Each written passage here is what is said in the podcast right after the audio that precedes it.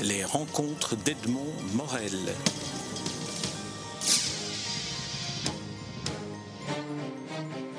Xavier Magnier, je suis très heureux de vous rencontrer à l'occasion de la publication de ce livre que vous publiez chez Avant-Propos, intitulé Somme toute, Mémoire à la barre.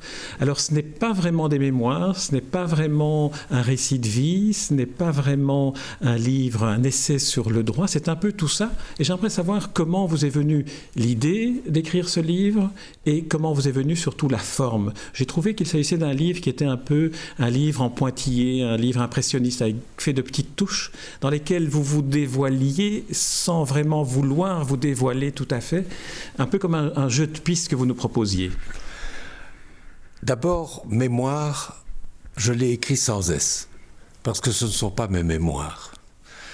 On ne peut pas être régné sans crime, disait Saint-Just. On ne peut pas plaider avec l'oubli. On est marqué par chaque dossier.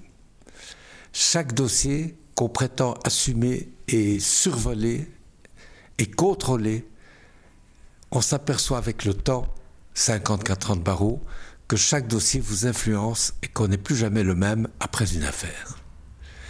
Donc, à un moment donné, l'homme ne ressemble plus à celui qui était au départ, ne ressemble plus tout à fait à l'idéal qu'il se faisait de la profession, et on porte un jugement, pas le jugement dernier, Dieu merci, mais on porte un jugement.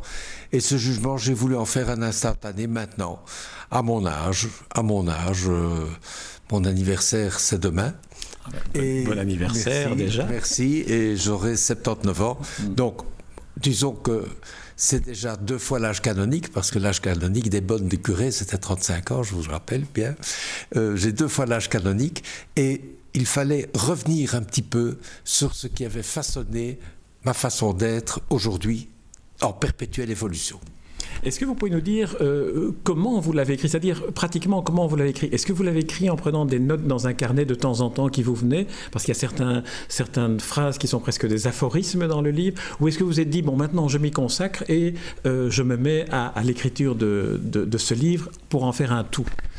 Le départ de cela était euh, absolument verbal, en ce sens qu'un grand ami, journaliste, qui, que je n'ai plus vu depuis très longtemps, avait pensé faire de moi une interview et m'avait questionné comme vous le faites aujourd'hui, en telle manière que mes réponses, qui ont été tapées à la machine et, ou à l'ordinateur et qui m'ont été envoyées, ont constitué quand même la base, une base très importante de ce livre et je dois à cet ami beaucoup de reconnaissance pour le travail qu'il a fourni.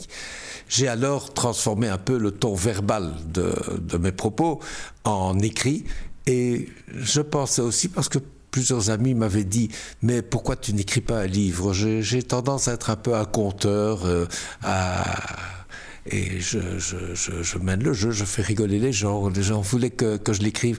Il n'y a pas que rigoler dans la vie, il y a aussi les pleurs, les larmes, et tout cela se mêle. Je, l'espère, on le sent dans Somme Toute. Et aussi la dimension donc de, l'oralité dans votre manière d'exposer les choses, qui est vraiment caractéristique de l'avocat. Ah, sans doute, et je l'espère, c'est comme ça que je euh, le souhaite. Je souhaite que celui qui lit ce, modeste ouvrage, qui est d'ailleurs très court, euh, je souhaite qu'il m'entende parler, que je lui parle à l'oreille, qu'il puisse euh, lire ça vite et dans le silence, quitte à y revenir de temps en temps. Les chapitres sont très courts. C'est un livre qu'on peut prendre dans les endroits où on est tout seul. Les chapitres sont courts et alors parfois. si vous voyez ce que je veux dire. tout à fait, tout à fait. Les, chapitres sont courts et parfois on, y trouve aussi euh, des citations. Euh, vous venez de commencer l'interview avec une citation de Saint-Just sur euh, un gouvernement ne peut pas être innocent. Ah, on ne peut pas régner sans crime. on ne peut pas régner sans crime. vous citez des fables de La Fontaine, des, des fables chinoises aussi notamment. Cette fable de, du porteur de lanterne qui a la lanterne derrière lui. Oui. Est-ce que vous pouvez développer un peu ce que vous avez voulu dire en, ayant recours à cette image? La vie est comme un vieillard sur un sombre chemin qui porte sur l'épaule une lanterne au bout d'un long bâton et la lanterne se trouve derrière. Il l'a sur l'épaule, elle éclaire le chemin derrière lui. Et dans le fond, l'expérience de la vie, l'expérience est une lanterne qui éclaire le passé, qui nous permet de comprendre ce qu'on aurait pu faire, ce qu'on aurait dû faire, mais qui n'éclaire pas le futur, qui n'éclaire pas le chemin devant. Le chemin devant est fait de surprises. Si nous n'avions pas de surprises, nous serions bien ennuyés. La vie est un perpétuel accident, comme notre pensée. Imaginez que Einstein, l'homme le plus intelligent du monde, est incapable de dire quelle pensée lui traversera l'esprit à la suite de celle qui lui est à l'esprit maintenant. Parce que la pensée est comme un train. Il y a une, locomotive bleue avec un wagon bleu, un deuxième wagon bleu qui est la conséquence du premier. On ne sait pas comment est le deuxième wagon si on ne connaît pas le premier, et ainsi de suite. Ce n'est pas tout. Ce n'est pas tout. Ce train bleu, un train jaune lui coupe la route parce que le téléphone sonne, parce que quelqu'un frappe à la porte, parce que euh, on est interrompu. Et ce train jaune fracasse complètement le train bleu et passe à son tour, avec sa suite logique à lui, quand un train vert survit. Eh bien, tous ces trains qui surgissent sont, pour nous, dans notre pauvre petit cerveau, un accident, une catastrophe ferroviaire permanente. C'est pourquoi les philosophes s'isolent. C'est pourquoi les ermites vivent en ermite. C'est pour n'être interrompus par rien. Et encore, si une mouche lui chatouille le dos, voilà un train jaune. Vous êtes attaché aussi à la solitude. À certains moments, c'est un mot qui, revient comme un, besoin, à certains moments, de prendre le recul que la méditation permet dans, l'ensemble des dossiers que vous traitez, qui sont des dossiers euh, durs, comme on, les connaît. J'ai vécu de la solitude parce que je suis enfant unique. Euh, j'ai été élevé essentiellement par mon père qui était fils unique. Il était lui-même fils d'un père qui était fils unique aussi. Dans notre famille, on a sur 12 générations des fils uniques qui s'appellent tous François ou Franz. Et c'est ma mère, c'est ma mère qui, sachant qu'on fêtait la Saint-François, le jour de la Saint-François-Xavier, avait imaginé qu'on puisse m'appeler François-Xavier ou Xavier-François. Elle a obtenu de mon grand-père la permission. Alors je m'appelle Xavier, mais quand même François Simon aussi, et Simon parce que j'ai un arrière-grand-père juif. Voilà. que, vous évoquez d'ailleurs dans votre livre. Oui, que j'évoque parce que c'est En assimilant d'ailleurs le fait, le caractère juif au caractère jésuite, si je me souviens bien. Absolument, parce que la, dialectique est propre d'eux. Et dialectique est aussi un des outils de, de l'avocat. À condition d'être assorti de la bonne foi. Et on peut être de bonne foi en défendant un accusé qu'on sait coupable et en le faisant acquitter faute de preuves. Parce que si on se mettait un jour à condamner les coupables sans preuve, tous les innocents seraient en danger. Vous et moi, si vous êtes innocents, ou bien vous avez échappé jusqu'à présent, mais vous et moi, nous serions en grand danger. Faute de preuves, on serait condamnés quand même. Moi, en tous les cas, sur mon profil de corsaire, Dieu sait ce que j'ai pu faire dans la vie. Alors, euh, vous évoquez dans, votre livre, et ce que vous me dites maintenant m'y fait penser, je voulais y venir un peu plus tard, votre ami, votre maître à penser, euh, celui à qui vous êtes par Jacques ailleurs, Jacques Vergès. Lui, il n'était pas un, corsaire, il était un flibustier. Il était un flibustier, parfaitement. Euh, corsaire, corsaire, c'est encore autre chose. Quand Surcouf a été fait prisonnier, il a comparu devant l'amirauté britannique sur le navire amiral, et ces, ces marins anglais, sanglés dans leurs uniformes, lui ont dit Monsieur, vous êtes euh, corsaire Oui. Vous vous battez pour de l'argent Oui. Sachez, monsieur, que nous, les marins anglais, nous nous battons pour l'honneur. Il a eu cette superbe réponse. Il a dit Chacun se bat pour ce qui lui manque.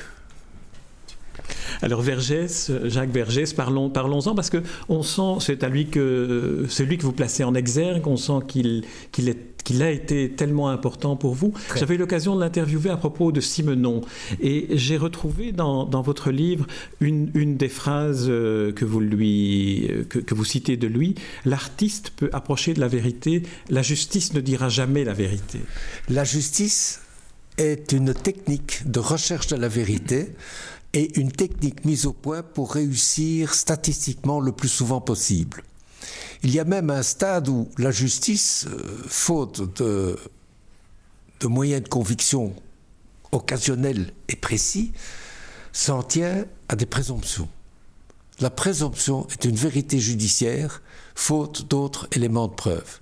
La plus ancienne des présomptions, c'est que quand une femme accouche d'un enfant, le père et le mari. C'est la loi, le père et le mari.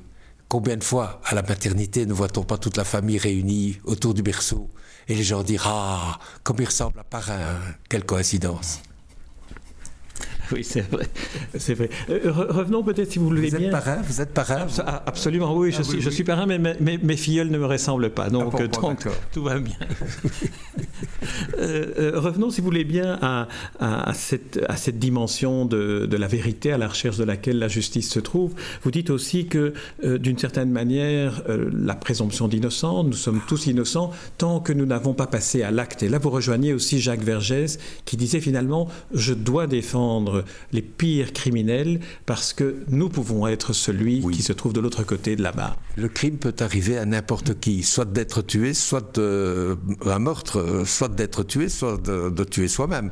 Euh, il y a des bagarres entre automobilistes qui tournent mal. Il y a aussi les crimes d'amour.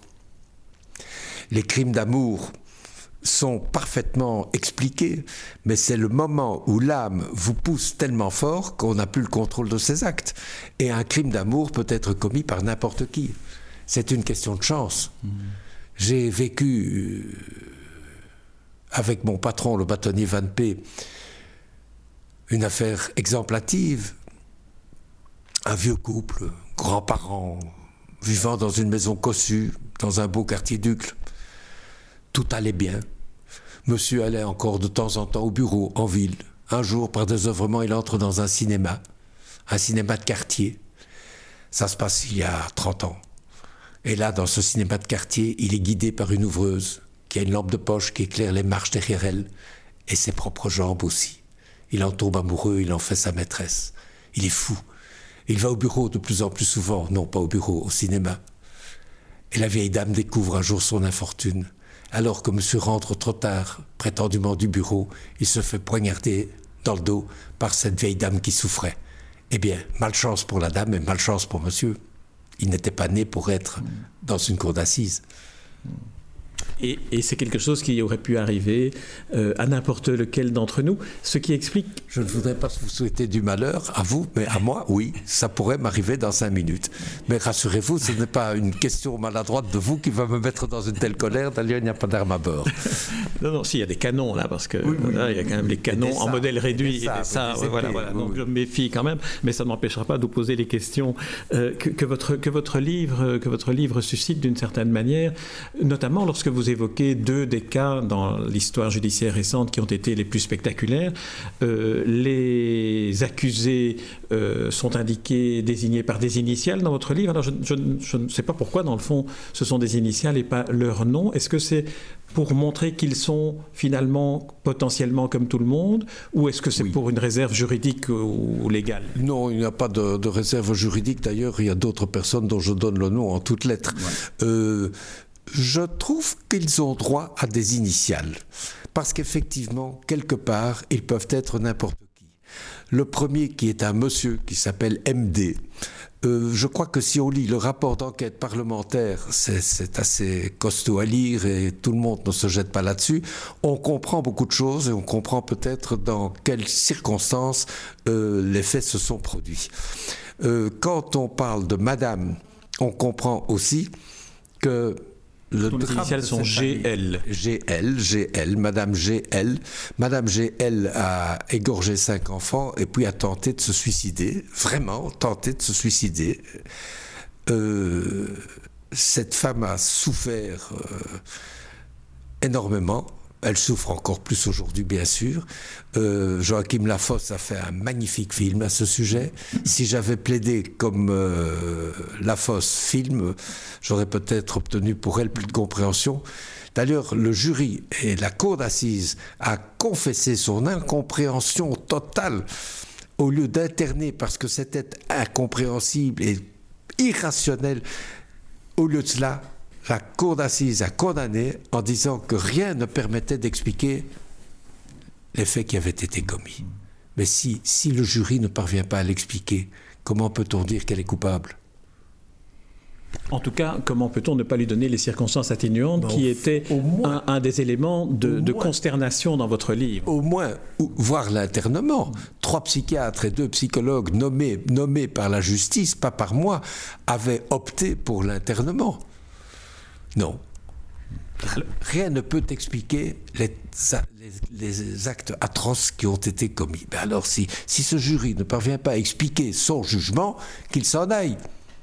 Mais alors est-ce que là, justement, Maître Manier, on ne se trouve pas devant cette interrogation que, vous déployez dans votre livre, qui est celle, dans le fond, cette justice qui ne nous donne pas la vérité, qui nous donne simplement un instrument de, combat, de violence légitime contre euh, le, criminel potentiel, est-ce que finalement elle, n'est pas une grande déception en, fin de parcours lorsque vous trouvez devant l'incapacité de donner les circonstances atténuantes à cette femme dont on ne comprend pas ce qu'elle a fait, mais on ne parvient pas à justifier qu'elle l'ait fait?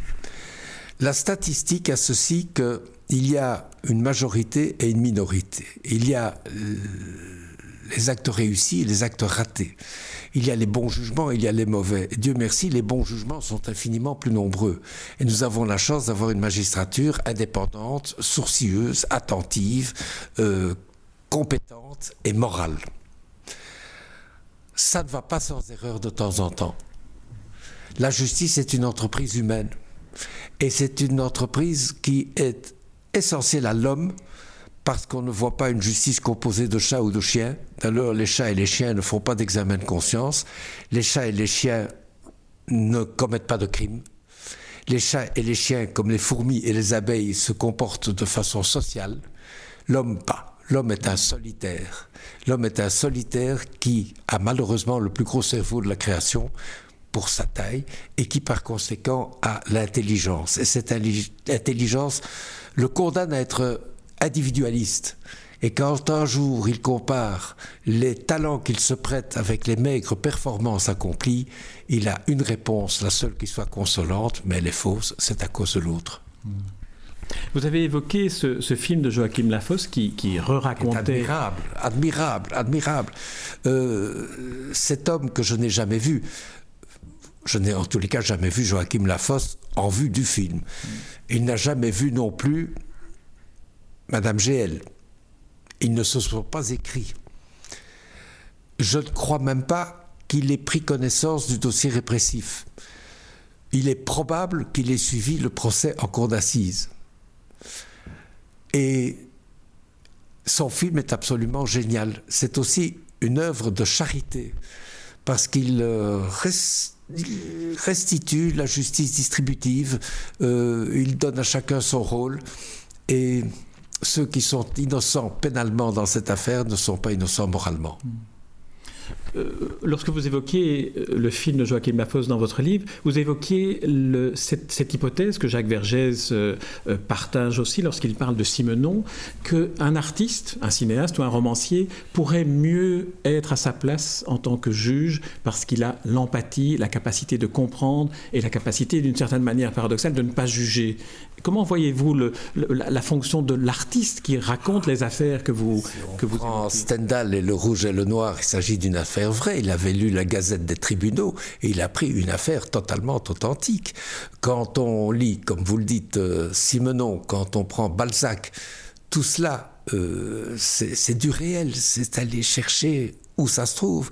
Et quand Zola, quand Zola dit j'accuse alors il descend sur le terrain des réalités dans l'affaire Dreyfus et il se mêle l'écriture, il se mêle l'écriture, l'accusation, le combat et la justice dans un même texte parce qu'il souhaite précisément être poursuivi pour calomnie. Est-ce que, euh, Maître Manier, dans, dans l'histoire judiciaire, y compris en remontant euh, loin dans le passé et en faisant un peu de fiction cette fois-ci, non plus une, vraie biographie, mais une biographie imaginaire, est-ce qu'il y a une affaire judiciaire dans laquelle vous vous dites j'aurais voulu être l'avocat de ce criminel-là ou l'avocat de, de, cette personnalité-là? Une affaire où, où vous vous dites tiens, si j'avais été là, avec ces arguments-là, j'aurais changer le cours du, procès ou de l'histoire? Je vais peut-être euh, commettre un sacrilège, mais en supposant qu'on eût fait un jour un procès à Léopold III, j'aurais voulu le défendre. Parce que je suis convaincu que cet homme a été totalement incompris. Je suis convaincu que les ministres qui sont partis en ordre dispersé vers la France et qui de Limoges, enfin réunis, ont envoyé un télégramme à Hitler pour dire donnez-nous un sauf-conduit et nous revenons en Belgique pour mettre sur pied un gouvernement de collaboration en tout bien tout honneur. Hitler a répondu je ne pactise pas avec des fuyards. Alors ils sont partis en Angleterre. Je ne dis pas qu'ils ont imité le général de Gaulle, mais ils ont fait comme lui. Bien mais pas avant lui, après lui. Et quand ils sont revenus, c'était lui ou eux. Il a peut-être été un peu fort aussi en exigeant des excuses. Ça, c'est vouloir que Léopold III fût diplomate, c'est encore une autre question. Mais donc vous auriez, ah. s'il y avait eu un procès... Je suis fondamentalement léopoldiste et fondamentalement royaliste et, et je suis convaincu que cet homme a fait ce qu'un roi devait faire à ce moment-là et les choses étant ce qu'elles sont. Alors ma dernière question, euh, Xavier Manier, euh, euh, fera écho à la première réponse que vous donnez à ma première question, qui est le fait de faire une sorte de bilan, mémoire au singulier, comme vous dites, et le, fait aussi de voir quel était le chemin qu'il y a entre l'idéal que vous voyez dans le métier que vous avez choisi lorsque vous étiez jeune, diplômé, ou lorsque vous avez choisi vos études de droit, et aujourd'hui. Après tout ce parcours éclairé par la lanterne du chinois, qu'est-ce que, vous réformeriez à la justice? Qu'est-ce qui, vous a manqué dans, la ligne de partage entre l'idéal euh, du jeune homme que vous étiez et, et, la mémoire que vous en gardez aujourd'hui? Je ne suis pas déçu du tout. Et je ne crois pas qu'il faille changer quelque chose de fondamental. On est simplement dépassé par le nombre d'affaires, par le retard judiciaire qui, en découle, par euh, une mécanique, euh, une mécanique qui, qui, est provoquée par la multiplication des tâches.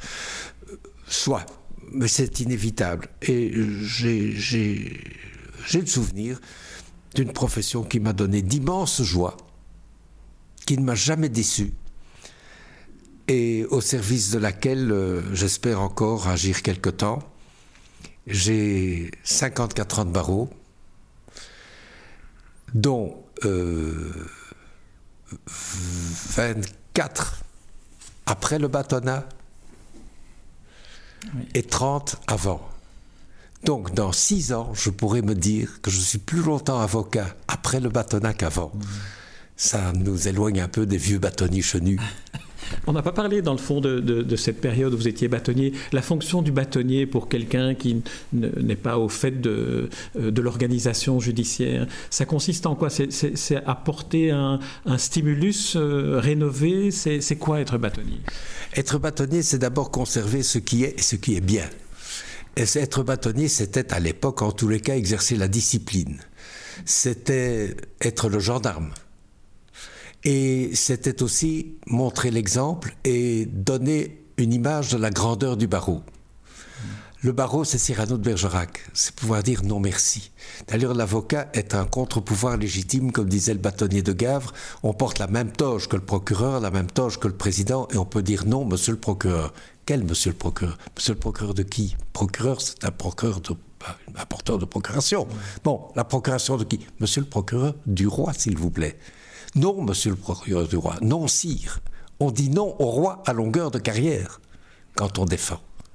Et quand on dit non du roi à longueur de carrière, on ne le fait pas pour être un jour anobli parce qu'on est un ancien bâtonnier. Non, on est anobli quand on est un ancien procureur du roi. Très bien, Xavier Vanier. C'est sur cette dernière on peut dire un peu, euh, que nous allons clôturer cet entretien dont je vous remercie. Je rappelle le titre de, ce livre, Somme toute, euh, sous-titré ou euh, avec un titre équivalent Mémoire à la barre, et c'est paru aux éditions Avant-Propos. Ça sort mercredi. Et ça sort mercredi, et puis on aura le plaisir aussi de vous voir et de pouvoir se faire dédicacer à la fin du livre belge de Hucle, mais aussi dans beaucoup d'autres circonstances, parce que c'est un livre, en tout cas, que je recommande à tous ceux qui nous écoutent de lire lire et de relire toutes affaires cessantes, et peut-être aussi d'en profiter pour se replonger aussi dans les écrits de votre maître à penser, Jacques Vergès, qui a notamment écrit un dictionnaire amoureux de la justice, qui est un très très beau livre et qui, à, mon avis, est, en phase parfaite avec votre vision de la justice. Merci Xavier Mani. Merci. Les rencontres d'Edmond Morel.